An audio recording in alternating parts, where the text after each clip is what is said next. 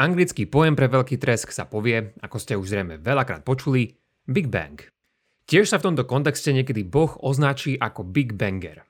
Keď si to preložíme všetko do slovenčiny a spravíme z toho otázku, získame tým tému dnešnej dávky. A to teda je, či veľký tresk potrebuje veľkého treskáča. Počúvate pravidelnú dávku, vzdelávací podcast pre zvedochtivých, ktorý nájdete aj na denníku ZME. Ja som Andrej Zeman a v mojich dávkach sa zaoberám témami religionistiky. Podporte našu tvorbu jednorazovo, trvalým príkazom alebo cez Patreon a všetko info je na pravidelnadavka.sk. Veľká vďaka, vážime si to.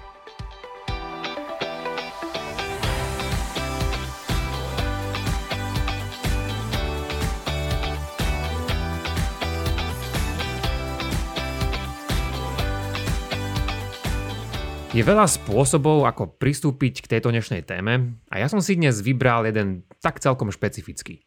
Možno o týždeň či o mesiac by som ju spracoval inak, ale do 20 minút približne sa dajú stihnúť len isté veci. Nechcem nás dnes zaťažovať žiadnymi náročnejšími detailami fyziky a spravím to teda tak, že sa s vami nahlas pozdielam o niektoré moje myšlienky a budem dúfať, že sa takto spoločne rozrozmýšľame. Ale predtým ešte jedna krátka vsúka na úvod. Nie som žiadny fyzik ani kozmológ, ani by som nikdy nechcel nič také predstierať. Takže akékoľvek nepresnosti v mojom vyjadrovaní beriem samozrejme na seba. Na druhej strane treba povedať, že dnešná téma nie je čisto len o kozmológii. A ide aj poza to, čomu sa kozmológia venuje. V mnohom to musí nastúpiť aj filozofické uvažovanie. A to napríklad v tom, keď sa pýtame otázky, prečo či ako niečo vzniklo. Či musí mať všetko svoje vysvetlenie, čo to vôbec vysvetlenie je? Čo je to príčina, nevyhnutnosť, ako vyberať medzi viacerými vysvetleniami, či aké iné fundamentálne metafyzické otázky sú už mimo samotnej fyziky. Ale do tohto všetkého tu plnou parou určite nepôjdeme a na dnešnou tému sa pokúsim zamýšľať bez toho, aby nás nerozboleli naše mozgobunky. Ak chcete ísť viac do hĺbky, a to zvlášť po fyzikálnej stránke, tak stiahnite po niektorých knižných či video odporúčaniach v linkoch pod touto dávkou. Existujú zaiste dobré dôvody, prečo nás zaujímajú príbehy. Vidť moja dávka číslo 232. Mnoho z tých najpútavejších príbehov vo filmoch a literatúre súvisí s hľadaním pôvodu. Či už jednotlivca, skupiny alebo rovno celého vesmíru. Príbehy o pôvode nám totiž dávajú odpovede na to, odkiaľ sme, kým sme, kam to všetko smeruje a tým pádom nepriamo aj na to, prečo existuje zlo a utrpenie, ako máme správne žiť či aké podcastové témy máme načať. V našom okolí je množstvo, môžeme povedať, lokálnych príbehov stvorenia. Teda, aký máme rodinný pôvod, ako vznikla a vyvíjala sa naša krajina, vaša univerzita, západná kultúra a podobne. Avšak ten najväčší globálny príbeh je však isto o pôvode nie jednej či niekoľkých vecí, ale, ale úplne všetkého. Ako či prečo vznikol náš vesmír? A má táto otázka vôbec nejaký význam? Všetky svetové mytológie, aspoň pokiaľ viem, nejakým spôsobom tento vznik spomínajú. Nik z nás asi nebude pochybovať o tom, že to minimálne veľmi intuitívne vidieť za našim vesmírom nejakú príčinu. Je to intuitívne, pretože všetko, s čím sa v živote stretáme a s čím interagujeme, tak má svoju príčinu. Uvažujeme tak napriek tomu, že tieto príčiny samé o sebe nevidíme ale veríme, že jedine tak dáva náš svet zmysel. A všetko, čo sme sa rozhodli preskúmať, či už individuálne alebo ako vedecké kolektívy, a to v minulosti či v súčasnosti, tak nakoniec sme túto príčinu vždy niekde nejak našli. Ak vidíme kúzelníka vyťanúť z klobúka, v ktorom zdanlivo nič nebolo zajaca, sme síce očarení, ako to spravil, ale nebudeme si naozaj myslieť, že zajac sa tam dáko sám zmaterializoval. Pôvod nášho vesmíru sa môže zdať ako takýto zajac. Možno tomu nechápeme, ako to je možné, že tu je a my sme v ňom, ale mnohí z nás sme presvedčení, že musel nejakú príčinu mať. Niečo za ním muselo byť. Alebo azda skôr, nie niečo, ale niekto. Tento princíp, že všetko musí mať svoju príčinu, sa volá princíp dostatočného dôvodu a prvýkrát rozvinul pred pár storočiami filozof Leibniz. Ten sa zároveň začal zaoberať touto veľkou otázkou, ktorú ste už určite niekde počuli. Prečo je niečo namiesto ničoho? Stručné zhrnutie jeho odpovede asi tušíte. Lebo Boh. Keďže všetko má svoju príčinu, musíme tu ultimátnu napokon vystupovať k Bohu. Nuž ale, ak má všetko svoju príčinu, čo je príčinou Boha? Že by toto Leibniz nedomyslel? Čo by nie? Presnejšie povedané, Leibniz tvrdil, že všetko existuje buď kvôli nejakej príčine, alebo preto, že to existuje nevyhnutne. To jest bez príčiny a preto, že to takto existovať musí. Súčasní filozofi stále píšu o tom, či sú nejaké matematické, logické či etické výroky, pravdy či entity podobne nevyhnutné, a to nás tu trápiť teraz vôbec nemusí. Podľa Leibnica a mnohých iných musíme reťaz príčin ukončiť v niečom nevyhnutnom. A tým je mnohokrát práve Boh. Vrátime sa k tomuto o chvíľu. Skôr než sa v našom zmýšľaní pohneme akokoľvek ďalej, bolo by dobre vyčistiť trochu našu cestu, po ktorej v tejto téme kráčame. Alebo povedané trochu priamejšie, spomenieme si najprv niekoľko mýtov či nepresností, ktoré v tejto oblasti stále prevládajú. Ak si niektoré veci ujasníme či poupravíme, bude sa nám dať snať o vzniku vesmíru rozmýšľať o čosi presnejšie.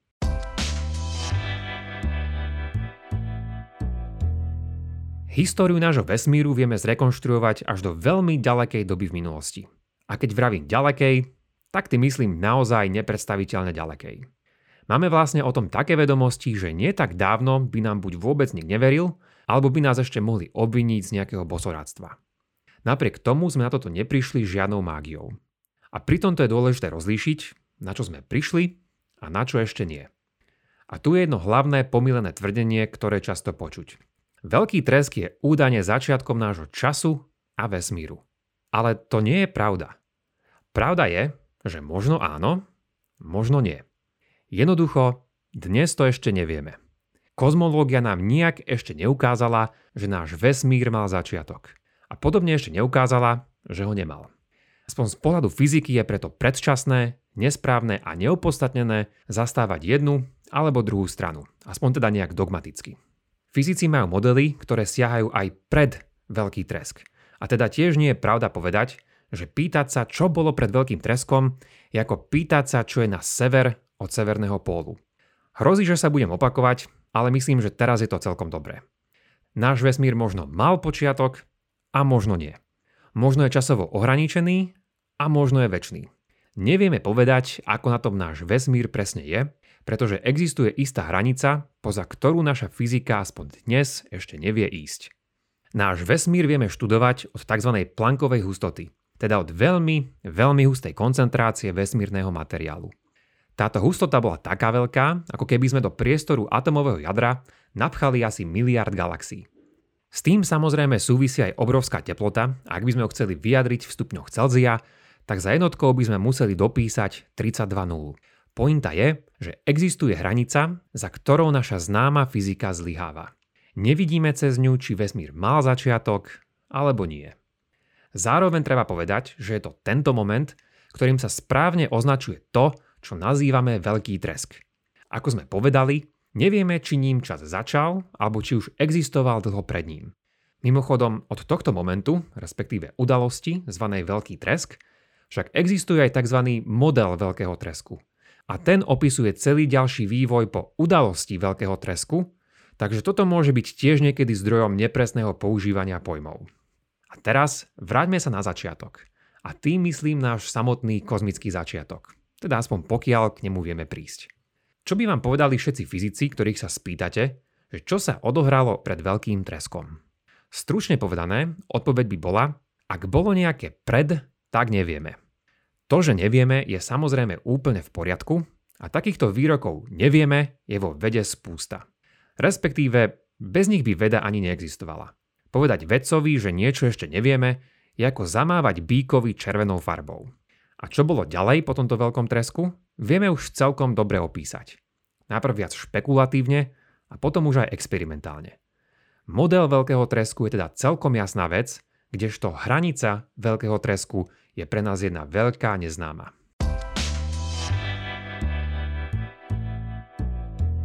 Ahojte, tu je Jakub a prepáčte, že kradnem Andrejovi priestor. Ale k veci, lebo nemôžem byť dlho. Ak sa vám táto dávka páči, vypočujte si aj bodku na záver. Teda extra obsah kde k nej Andrej ešte čo to povie. Za cenu dvoch odrieknutých káv získate 4 bodky mesačne a dostanete sa k ním cez pravidelnadavka.sk alebo priamo cez náš Patreon. Toľko odo mňa a užite si zvyšok dávky.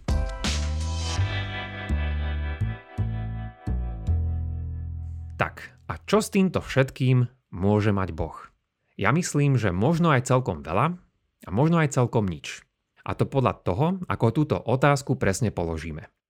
Jedna vec je totiž spýtať sa, či sú naše kozmologické poznatky s Božou existenciou kompatibilné. Tá druhá otázka by bola, či kozmológovia Boha na vysvetlenie vesmíru aj naozaj potrebujú. Takže aspoň tak, ako to ja vidím, máme tu dve pozície. Údajnú Božiu kompatibilitu a potom jeho nevyhnutnosť. Teda jednu slabšiu verziu a tú druhú silnejšiu. Pozrieme sa najprv na to silnejšie tvrdenie. A to je, že vesmír nielenže ide dokopy s Božou existenciou, ale že si o vysvetlenie vesmíru priamo vyžaduje. Je tomu však naozaj tak? Najprv by sme mali odlíšiť, čo tým myslíme, keď tu vravíme o vzniku vesmíru. Na jeho samotný vývin od tých najskorších momentov ho nepotrebuje žiadny kozmológ. Kozmológovia vedia ranú históriu vesmíru vysvetliť matematicky veľmi úspešne a nikde pritom nepotrebujú používať nejakú extra premennú s názvom Boh. Ak to treba povedať, tak vo svojich rovniciach ho nikde nijak nevyužívajú. Čiže na tejto úrovni Boh naozaj potrebný vyzerá to nie je. A ja viem, na čo teraz asi viacerí z vás myslia. Vravíte si, že toto je v poriadku predsa, toto kozmologom necháme. Ale čo ten úplne niekde ten samotný začiatok, kde sa to všetko začalo? Za ten predsa musí byť zodpovedný Boh. A či už je to len jeden vesmír, multivesmír či iný nejaký metavesmír, tak Boh za tým musí už nejak, nejakým spôsobom byť. Všetko ostatné sa mohlo vyvinúť už potom podľa fyziky, ktorú Boh musel tiež nejak asi vytvoriť, ale na tú prvotnú kozmickú frčku potrebujeme prvotného kozmického frčkára. Zdalo by sa teda, že ak máme teda veľký tresk, musí byť za ním aj veľký treskáč. Táto silnejšia možnosť teda vraví, že Boh je nevyhnutne potrebný na to, aby existovalo čokoľvek. Druhá možnosť je čo do dôrazu slabšia a argumentuje v tomto prípade iba kompatibilitou. Teda nie, že by si vesmír vyžadoval Boha, ale nič z toho, čo vieme o vývoji vesmíru, neprotirečí tomu, že by nejaký Boh mohol existovať, alebo dokonca, že by tento vesmír mohol stvoriť. Niekto by mohol dodať, že môžeme pri tomto zabudnúť na nejaké konkrétne náboženstva, na Božiu dobrotu, či nejaký jeho plán pre ľudstvo. Jednoducho, bol by to možno len nejaký boh stvoriteľ a nik viac. Môže to byť aj kresťanský boh alebo nejaký iný, ale nemusíme v tomto momente k nemu pridávať žiadnu teologickú nadstavbu. Možno je táto kompatibilita všetko, čo nám stačí na to, aby sme mohli v Boha racionálne veriť. A možno to aj naozaj je celkom dobrá pozícia, s ktorou by sa dalo v živote celkom dobre fungovať. A aký by už len niekto mohol mať problém s takouto kompatibilitou? Tak teda, spomenuli sme si Božiu nevyhnutnosť, a potom jeho kompatibilitu. Poďme sa teraz zahrať taký krátky myšlienkový ping-pong, ako by sa mohli inteligentní veriaci a neveriaci alebo agnostici spolu o tomto rozprávať. Námietka neveriaceho kozmologa môže byť, že samotná kompatibilita nemusí byť z pohľadu poznania žiadna veľká výhra. Filozofi by povedali žiadna veľká epistemická výhra. Keď sa na tým totiž zamyslíme, tak všetky udalosti okolo nás sú kompatibilné nie s jedným, ale s mnohými a vlastne aj s nespočetnými vysvetleniami. Napríklad sa nám môže zdať, že je pred nami reálny stôl, počítač, ľudia a podobne. Avšak všetci môžeme žiť len v Matrixe. Môžeme byť súčasťou nejakej počítačovej simulácie. Alebo možno len vy ako jediný máte slobodnú voľu a ostatní ľudia len tak vyzerajú. A viete čo? Možno sa všetci ku vám len tvária milo, ale za chrbtom vás ohovárajú. A vlastne možno mi môj balík z Amazonu dnes doručili mimozemšťania a tak ďalej. Všetky tieto scenáre sú možné a teda kompatibilné s tým, čo prežívame. Ale to, že niečo ešte kompatibilné s nejakou našou skúsenosťou či výpočtami, ešte neznamená, že je to tá správna možnosť, ktorú by sme mali racionálne príjmať. Zdá sa teda, aspoň teda pre mnohých, že Boh by mal byť na tomto trochu lepšie, než byť len s našimi poznatkami kompatibilný. Takýto názor počuť de facto aj od mnohých kozmológov, ktorí sú voči myšlienke akéhosi božského dizajnera relatívne sympatickí, no aj tak sú buď agnostici alebo ateisti. Prečo? Zhruba preto, čo som povedal.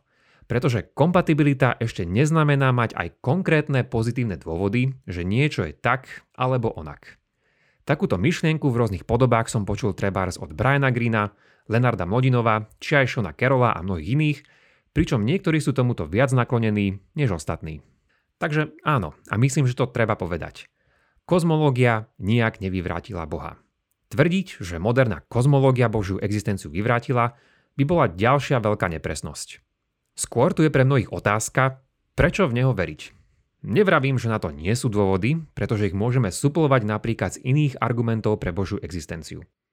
Vysí to skôr na tomto. Ako sa rozhodnúť medzi viacerými možnosťami, pričom nie všetky sú na tom rovnako. Niektoré sa môžu zdať jednoduchšie, elegantnejšie, viac vysvetľujúce, menej ad hoc a podobne. A to je ozaj dobrá téma, ale žiaľ, nie na dnes. Mnohí by tiež povedali, že keď sme v pozícii, že niečo ešte nevieme, je proste správne povedať neviem. Ako povedal kozmológ Don Lincoln, to, že niečo nevieme, ešte nie je hriech. Hriech je povedať, že niečo vieme, keď niečo nevieme. Náš kozmologický ping-pong však pokračuje ďalej. Tu môže veriaci zvedochtivec či kozmolog namietať. Situácia sa tu totiž zdá zamáva tým, že tentokrát akoby nemôžeme povedať, že veda síce odpoveď ešte momentálne nemá, ale tá raz príde. Pretože predstavme si, že vedci nakoniec prídu raz na to, že vesmír vysvetlíme pomocou nejakého fyzikálneho vysvetlenia a nazvíme ho X – pod týmto X si môžeme predstaviť buď fyzikálne zákony, alebo takú teóriu všetkého, či také podobné meta vysvetlenie. Dobre teda, ale odkiaľ sa vzalo X? Pokiaľ je X súčasťou našej vesmírnej reality a my sa pýtame, čo vysvetľuje existenciu tejto vesmírnej reality, zdá sa, že nemôžeme povedať, že X. X v našom bežnom vesmíre nemôžeme vysvetliť pomocou X. Podobne ako ja, nemôže moju existenciu vysvetliť mnou samotným. Vysvetlenie X by bolo v tomto prípade súčasťou problému, ktorý sa snažíme vysvetliť. Nože pri dobre fungujúcich argumentoch nemôžeme predsa naše riešenie predpokladať. A fyzika ho, zdá sa, predpokladá. Ako povedal iný kozmológ Alan Guth, fyzika musí predpokladať, že nejaké zákony existujú prv, než by existoval nejaký vesmír. Odkiaľ sa však vzali tieto zákony, je minimálne dnes mimo kompetencie vedy. Pretože ako Guth praví ďalej, fyzici sa touto otázkou nezaoberajú, lebo ani nevedia, ako by k nej mali pristúpiť. A opäť ste uhadli, ping-pong pokračuje. Neveriaci fanúšik by v tomto bode mohol povedať dve podstatné veci. Poprvé, o vesmíre sa môžeme pýtať akékoľvek otázky, ale to neznamená, že vesmír sa bude správať podľa našich obmedzených intuícií. Nik z nás nevie, ako sa mohol vesmír správať v dobe, kde naša fyzika zlyháva. Možno vtedy neplatil žiadny princíp dostatočného dôvodu, teda že všetko muselo mať svoju príčinu. A možno v tomto neintuitívnom vesmíre môžeme X vysvetliť pomocou X. Môžeme buchať po stole, môžeme sa postaviť na hlavu, ale to z našich intuícií nespraví správny opis tohto zaiste neintuitívneho ranného vesmíru. Možno vesmír len je a nemá žiadne vysvetlenie. Možno jeho existencia tým najzákladnejším fundamentálnym faktom o našej realite a odpoveď na to, čo spôsobilo, nemá nakoniec zmysel. Nám sa môže zdať, že je to super otázka, ale bolo by to možno ako spýtať sa, že čo štrikuje komín. Druhá námietka voči pozícii veriaceho je tá, ktorú ste už podľa mňa určite počuli. Ak Boh stvoril vesmír, kto stvoril Boha? A ak Boha nemusel stvoriť nikto a existuje nevyhnutne, prečo nemôže na vysvetlenie našej reality existovať nejaké prirodzené vysvetlenie X, ktoré by bolo tiež nevyhnutné? Nuž, a odpoveď veriaceho by mohla začať rozoberať, prečo veci vo vesmíre nemôžu byť nevyhnutné, alebo že ak niekto vyžaduje odpoveď na príčinu Božej existencie, tak nepochopil, čo to tá nevyhnutnosť je. Veriaci dokonca môže taktiež zjať vážne to, že naše intuície nemôžu správne pochopiť tie chronologicky a filozoficky vzdialené udalosti a koncepty. A ak sa pre neveriaceho zdá Boh a jeho vlastnosti neintuitívne, to nie je Boží problém, ale náš. A možno treba pripustiť, že naše intuície nemôžu byť vždy rozhodujúce. Možno je Boh zvláštny a celá jeho existencia ako si nám neladí spolu s fyzikou. Ale ten problém by bol možno v nás.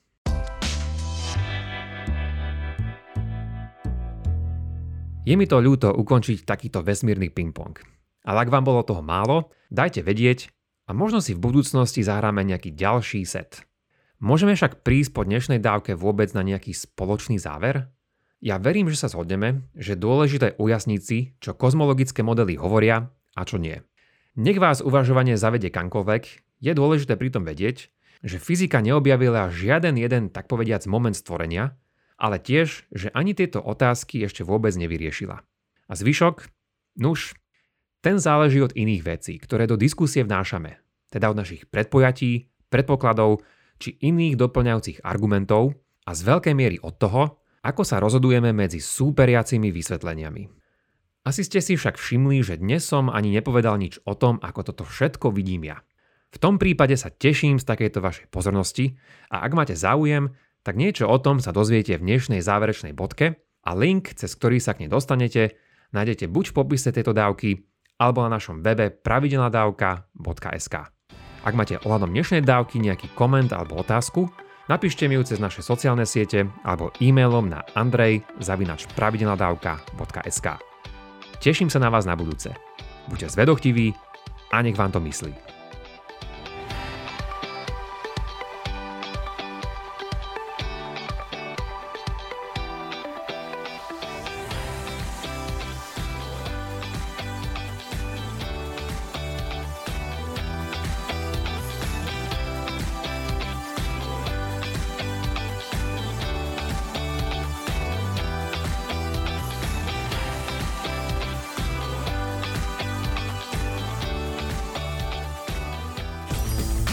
Čo sa potrebujeme naučiť, aby nás umelá inteligencia neobrala o prácu? Ako prelomili Kočnerovú trému? A na čom najviac zarába Apple? Ja som David Tvrdoň. A ja som Andrej Podsúbka a každú sobotu v podcaste Klik s Davidom rozoberáme nové správy o technológiách a sociálnych sieťach. Náš podcast Rodiny Sme nájdete na sme.sk lomka klik alebo všade, kde sa dajú počúvať dobré podcasty. Každú sobotu.